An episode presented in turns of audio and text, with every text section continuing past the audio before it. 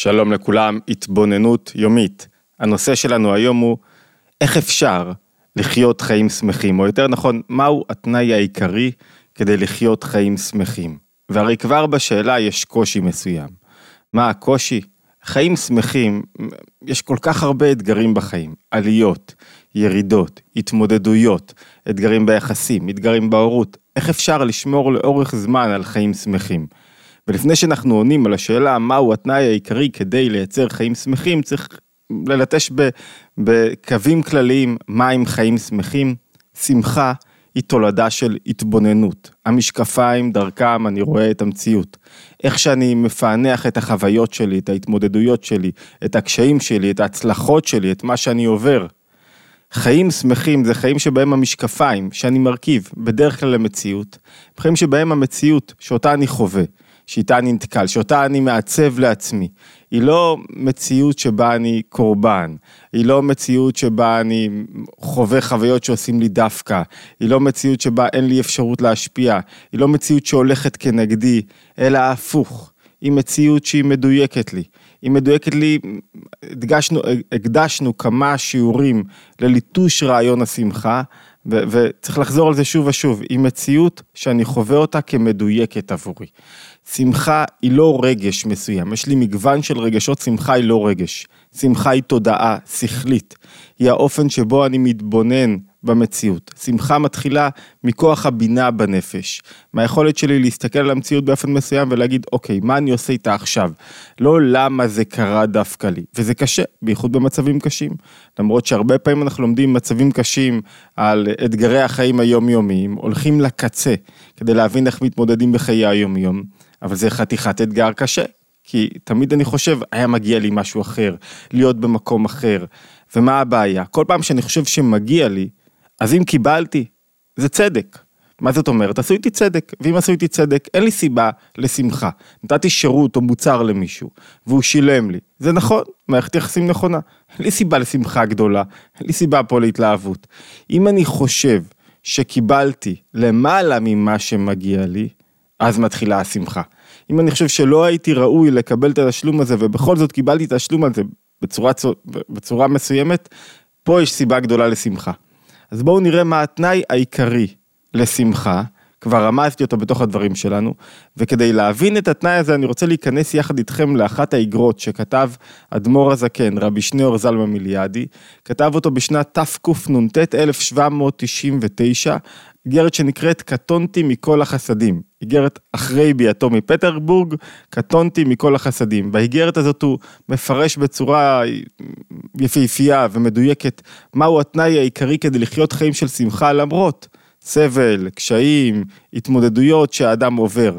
אני רק מזכיר כרקע היסטורי, באותה שנה, 1799, הגיע המאבק בין חסידים למתנגדים, או המתח בין חסידים למתנגדים לשיא שלו, אנחנו מדברים על רוסיה הלבנה, הגיע לשיא שלו המאבק, והמתנגדים הלשינו על אדמו"ר הזקן, האשימו אותו בשתי האשמות מרכזיות, האחת, הלשינו עליו לשלטונות הרוסיים, לצאר הרוסי, שלטונות הצאר, שתי האשמות, אחת, שבעצם זה שהוא מעביר כספים לארץ ישראל ותומך בקהילת החסידים בארץ ישראל, אז הוא בעצם משתף פעולה עם הטורקים. היה אז מאבק, מלחמה בין הרוסים לטורקים, הטורקים שלטו בארץ ישראל, להעביר כספים ליהודים בארץ ישראל, זה חלק מסיוע לטורקים, זו האשמה אחת. האשמה שנייה הייתה שהוא בעצם ממציא דת חדשה. ובעיני החסידים ההתמודדות עם המאסר והחילוץ עם המאסר היה לו יותר מאשר, היו לו משמעויות פנימיות יותר מאשר רק האירועים עצמם. ותמיד לכל אירוע יש משמעות, משמעות פנימית, לכן עד היום מי שמכיר נוהגים לחגוג את יום השחרור שלו, יום י"ט כסלו, באירועים והתוועדויות וכולי, זה כבר עניין לשיחה אחרת. הרקע הזה נדרש כדי להסביר מהו קטונתי מכל החסדים. הרי מאיפה מגיע הפסוק הזה? פסוק מפרשת וישלח, שבו, אה, אה, שבו יעקב, רגע לפני שהוא, רגע לפני שהוא נפגש עם עשיו, הוא אומר לקדוש ברוך הוא, קטונתי מכל החסדים. והפירוש של רש"י לקטונתי מכל החסדים הוא, אני יודע שהבטחת לי, הקדוש ברוך הוא להיות איתי. גם במפגש הזה עם עשיו, הוא מפחד מאחיו עשיו. גם במפגש הזה הבטחת לי, אבל אני מפחד שמא התנהגתי לא בסדר, ו- ואיכשהו חטאתי בדרך, וכבר לא מגיע לי. כבר אין לי, לא, אין לי יותר חסדים שמגיעים לי, איבדתי את הקרדיט שלי. וכל אדם לפעמים עוברת לו המחשבה, אולי אני לא ראוי, אולי לא מגיע לי, אולי פספסתי את הקרדיט, אולי נהגתי שלא כראוי, בין אם החשבון שלו עם עצמו, בין אם החשבון שלו עם בורא עולם, הוא פתאום חושב שלא מגיע לו, וכשהוא חושב שלא מגיע לו, הוא מתחיל להיכנס לסוג של סטרס. אדמו"ר הזה כן אומר לא זו הפרשנות, הוא לא אומר לא זו הפרשנות, הוא בעצם מציע פרשנות חלופית, נוספת, לקטונתי מכל החסדים, הוא לא סותר את רש"י, הוא מציע עוד, פרש, עוד פרשנות מזווית אחרת. הוא אומר ככה, פירוש שבכל, האיגרת הזאת מובא, מובאת בתניא, בחלק הרביעי בתניא, באיגרות של התניא, באיגרת ב'.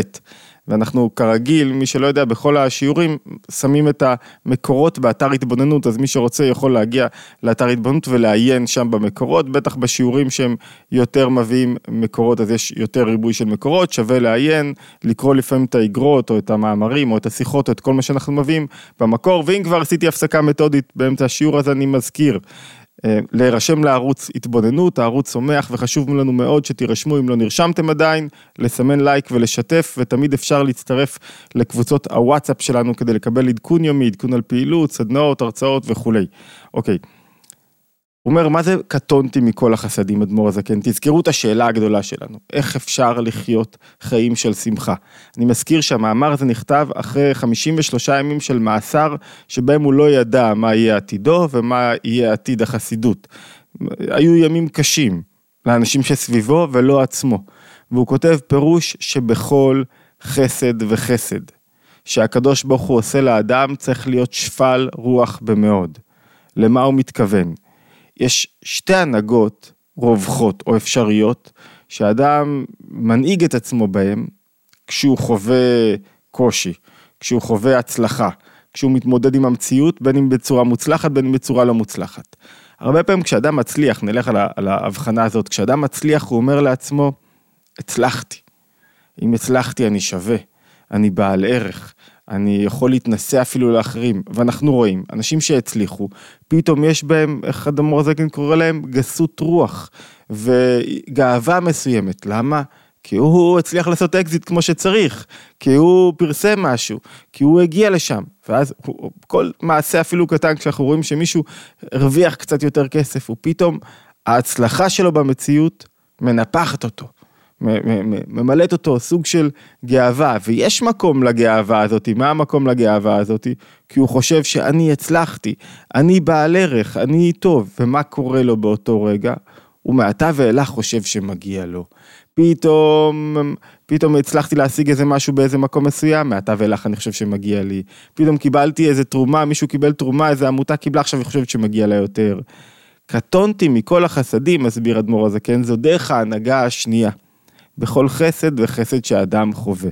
כל רגע שהוא נושם, כל רגע שהוא משיג הישג במציאות הזאת, להפך, ההישג שלו אמור להביא אותו למקום שהוא יותר שפל רוח. מה זה שפל רוח כאן בהגדרה שלנו?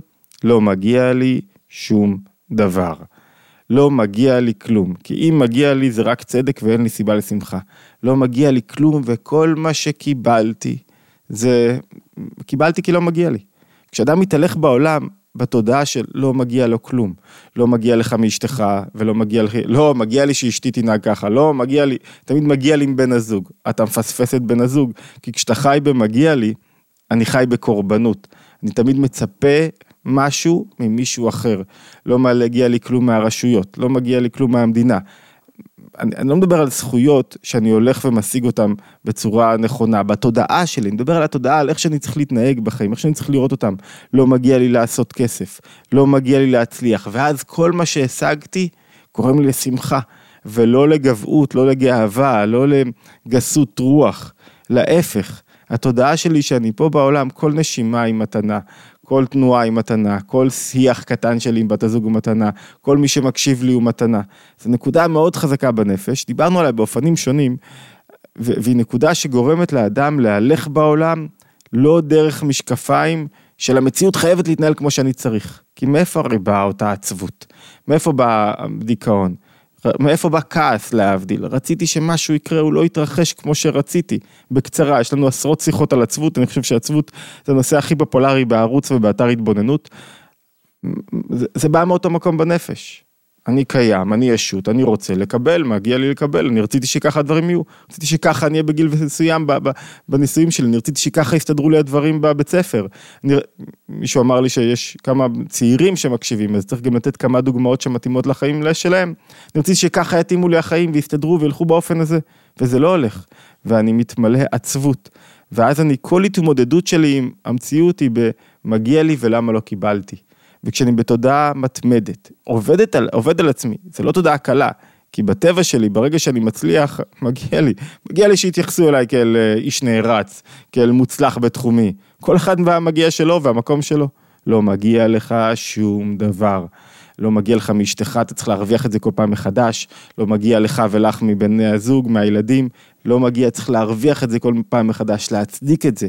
ולהפך, ככל, הוא אומר, ככל שיש לאדם בכל חסד וחסד, ככל שיותר, רואה יותר חסדים בחיים שלו, הוא עושה, הוא צריך להיות יותר שפל רוח במאוד. למה? כי ככל שהוא רואה חסדים, אז הוא כאילו מתקרב לקדוש ברוך הוא, כך אומר אדמו"ר הזקן. כי חסד דרוע ימינה, חסד זה זרוע ימין, וימינו תחבקני. הקדוש ברוך הוא כאילו מקרב אותך אליו במעשים הטובים, שהיא בחינת קרבת אלוקים ממש ביתר שאת מלפנים. ויש הבדל, זה משל יפה שמביא הרב שטיינזלץ, יש הבדל בין כשאני מסתכל על הר מרחוק. כשאני מסתכל עליו מרחוק הוא נראה קטן, כשאני מתקרב אליו הוא נראה גדול, הוא באמת גדול, וככל שאני רואה את הגדלות שלו, זה גורם לי להיות שפל רוח, וכל הקרוב ביותר, ביתר שאת והגביה למעלה מעלה. זאת אומרת שמגביהים אותך. כשמישהו מגביהים אותו למעלה, הדבר האחרון שהוא צריך זה להתנפח. הדבר האחרון שהוא צריך לחשוב שזה מגיע לי. להפך, הוא צריך להגיד, וואו, אני צריך להיות, צריך להיות יותר שפל רוח למטה למטה. למה? כי, כי זה לא הוא, כי הוא מרגיש שמישהו מרים אותו. ולכן כשמישהו מצליח, כשמישהו מתמודד, התנועה הראשונה שצריכה להיות לו, לא מגיע לי, לא עשיתי כלום מעצמי, לא הבאתי כלום משלי. כל אחד אחר במקומו היה יכול לעשות אותו דבר, ואפילו יותר. והתנועה הזאת היא מצילת חיים. אני, אני רק רוצה להזכיר את הקונטקסט. למה אדמו"ר הזקן שולח את המכתב הזה לכמה קהילות? חלק מסדרת מכתבים שהוא שולח אחרי פטרבורג, אחרי המאסר והשחרור שלו, אחרי שהוא מצליח להתמודד עם האשמות ולהשתחרר ממאסר הצער. למה זה המסר שלו? כי הוא לא רוצה שהחסידים שלו, שומעי לקחו, יתחילו להסתובב עכשיו מול המתנגדים לחסידות. מלאי גאווה, אתם רואים? הצלחנו. אין דבר נורא יותר מאשר להגיד, אמרתי לך, אתה רואה? צדקתי. אתה רואה, אני, אנחנו, אתם כלום, אנחנו מנצחים. ואז ללכת ואפילו להפגין צורה מסוימת של נקמה במתנגדים לחסידות.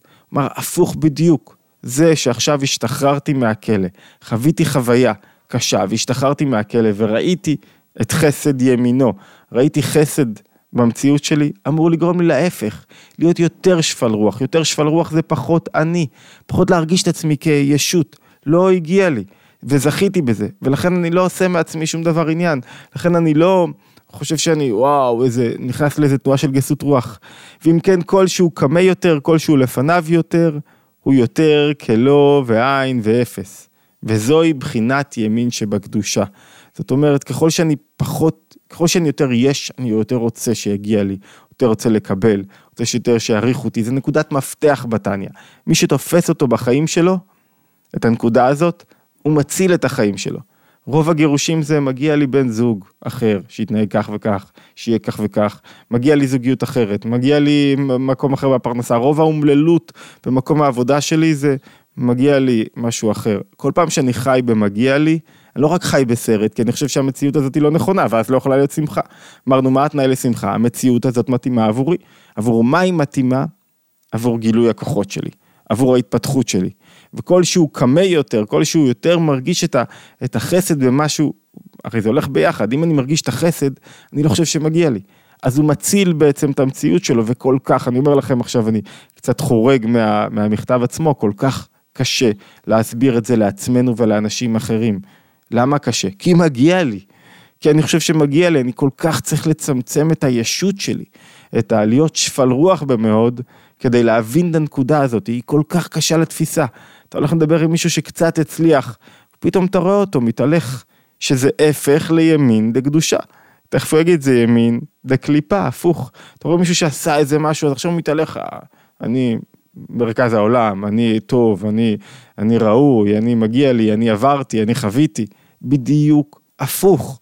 קשה לנו לתפוס את זה, כי למה זה קשה? כי דורש ממני צמצום הישות, קשה לי להצטמצם, קשה לי להצטמצם, להיות שפל רוח. כל כך קשה להיות שפל רוח, למה?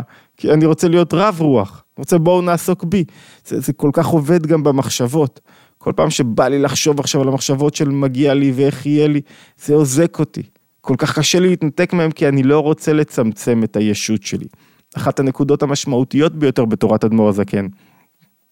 ואז הוא חוזר ואומר, כי, כי ו, וזוהי גם כן מידתו של יעקב, ובצו, ובזאת התנצל על יראתו מפני עשיו, ולא די לו בהבטחתו, הרי איך אדמו"ר הזקן מיישב את, ה, את הפרשנות של רש"י, הוא אומר, יעקב היה בתנועה, אומר, קטונתי מכל החסדים, אני עין ואפס, לא מגיע לי שום דבר עוד לפני שאירע האירוע, לא אחרי שהוא קיבל את הימין, את ימין חסדו של השם, את העזרה ואת ההצלה, הוא אומר עוד לפני, לא מגיע לי שום דבר. זאת אומרת, אנחנו השתמשנו בדוגמה של גילוי מידת החסד, אדם, דברים מצליחים לו במציאות שלו, מצליחים לו בחיים, ואז הוא לא עושה מעצמו, הוא, הוא לא מתנפח, הוא לא עושה מעצמו עניין, הוא אומר לא הגיע לי. זה נכון עוד קודם לאתגר, הרבה יותר ביתר שאת, עוד לפני שראיתי חסדים, עוד לפני שראיתי את ימינו תחבקני. אני אומר לעצמי, לא מגיע לי, אני באותו רגע משחרר את כל הלחץ. באותו רגע לא מגיע לי. מה, ש, מה שהגיע לי אני בדיוק אקבל. וזה, וזה מקור לשמחה מאוד גדולה בכל ההתמודדויות הקטנות בחיים, בכל הדברים שלא הולכים, בכל הקשיים. מפני היותו קטן יעקב במאוד מאוד בעיניו מחמת ריבוי החסדים. הוא מרגיש שככל שהוא מקבל חסדים הוא קרוב יותר ולכן יש פחות אני, פחות יעקב, וכשיש פחות יעקב הוא יכול יותר להרשות לעצמו להיות בתנועה של שמחה. אני רק אזכיר ששנתיים לאחר מכן, לאחר 1799, ב-1801, שנתיים או שלוש, אדמו"ר הזקן נאסר שוב, בפעם השנייה. ההאשמה בפעם השנייה, ההאשמה הראשונה מתוך 22 האשמות כמדומני, היא שהוא מציב בראש החיים היהודיים את השמחה. איך אתה מציב בראש החיים היהודים את השמחה? יש כל כך הרבה התמודדויות וקשיים, והתשובה שלו קשורה בזה. בגלל שהעולם מתחדש בכל רגע ורגע, בגלל שהמציאות שלי מתחדשת בכל רגע ורגע. עצם זה שאני יודע שההתחדשות של המציאות היא התחדשות כזאת שהיא נבראת בדיוק עבורי והיא מדויקת עבורי, ואני לא מצפה לקבל שום דבר מהמציאות, אלא כל מה שאני מקבל זה זכות גדולה. כל מה שנקבל זה כדי שאני אגלה את הכוחות שלי נכון, ויגלה, ויגלה חיים אמיתיים, חוסך ממני, זו תודעה שהיא מובילה לעיקר של חיים יהודיים, היא מתקנת את העולם הרגשי שלי, והיא חוסכת ממני כל כך הרבה צרות ואתגרים. רק לסיים במה שאין כן, בזה לעומת זה, גם ישמעאל הוא חסד דקליפה, מה זה חסד דקליפה? איך שאני חווה את החסד, והתגובה שלי, כל שהחסד גדול, הוא הולך וגדל בגובה וגסות הרוח ורוחב ליבו. ככל שהאדם כאילו שמים אותו בניסיון, נותנים לו להיות עשיר, נותנים לו להצליח, נותנים לו להתחתן טוב, נותנים לו ילדים בריאים, ומה, לאיזה תנועה הוא הולך? ככל שיש לו יותר חסד, זה חסד דקליפה, מה הכוונה? הוא מתגבר בישות, בגסות רוח שלו, הוא יותר גס, הוא יותר מרגיש את עצמו גס, זו בחינה של הרגשת עצמי, ולכן הוא העיקר, ואין בו תנועה, יש בו תנועה של מגיע לי, אני פה הבוס, אני בעל הבית, ורואים את זה אצל אנשים, איך שהוא מתהלך בתנועות שלו, בהנהגות שלו, ואנחנו יותר, כאילו, אנחנו רואים מישהו שפל רוח, קשה לנו עם זה, כי, כי מה, בוא תהיה ישות, בוא, בוא תתמלא. קשה לנו לקבל אנשים שהם בתנועה של לא מגיע לי, כי זה כאילו, וואו, איך, איך, איך הוא נוהג כך? ההצלה האמיתית, אני מזכיר לכם, ההצלה האמיתית, הדרך האמיתית, להיות שמח לאורך זמן, וזה חתיכת אתגר. היא להיות בתנועה שלא מגיע לי כלום. איך אני בתנועה שלא מגיע לי כלום? אני כל הזמן חושב, תודעתית. מה שקיבלתי, וואו, איזה מתנה גדולה. וואו, לא באמת מגיע לי בגלל העבר שלי, בגלל מה שעשיתי, בגלל ההתמודדויות שלי, לא מגיע לי באשתי בגלל שהתחתנתי איתה, לא מגיע לי מהילדים שלי בגלל ש... שהבאתי אותם לעולם. כשאני בתודעה הזאת ואני כל פעם מפתח לי אותה וחושב עליה, רגע, מגיע לי פה משהו, קיבלתי מתנת חינם, אין סיכוי שהאדם לא יחיה למרות ההתמודדויות שלו ולמרות הקשיים שהוא חווה בדרך, חיים של שמחה אמיתית, כי הוא מממש פה בחיים את ההתחדשות המתמדת. ולא את הזיכרון, הגסות רוח שלו ורוחבו. התבוננות יומית, בכל יום אנחנו מתבוננים מנקודה, אה, כמו שאמרתי בתחילה, מתורת הנפש היהודית, מוזמנים להצטרף אלינו למסע, להצטרף זה אומר אה, להירשם בפעמון, להירשם לערוץ, לשתף ולסמן לייק, להשתמע בהתבוננות היומית הבאה.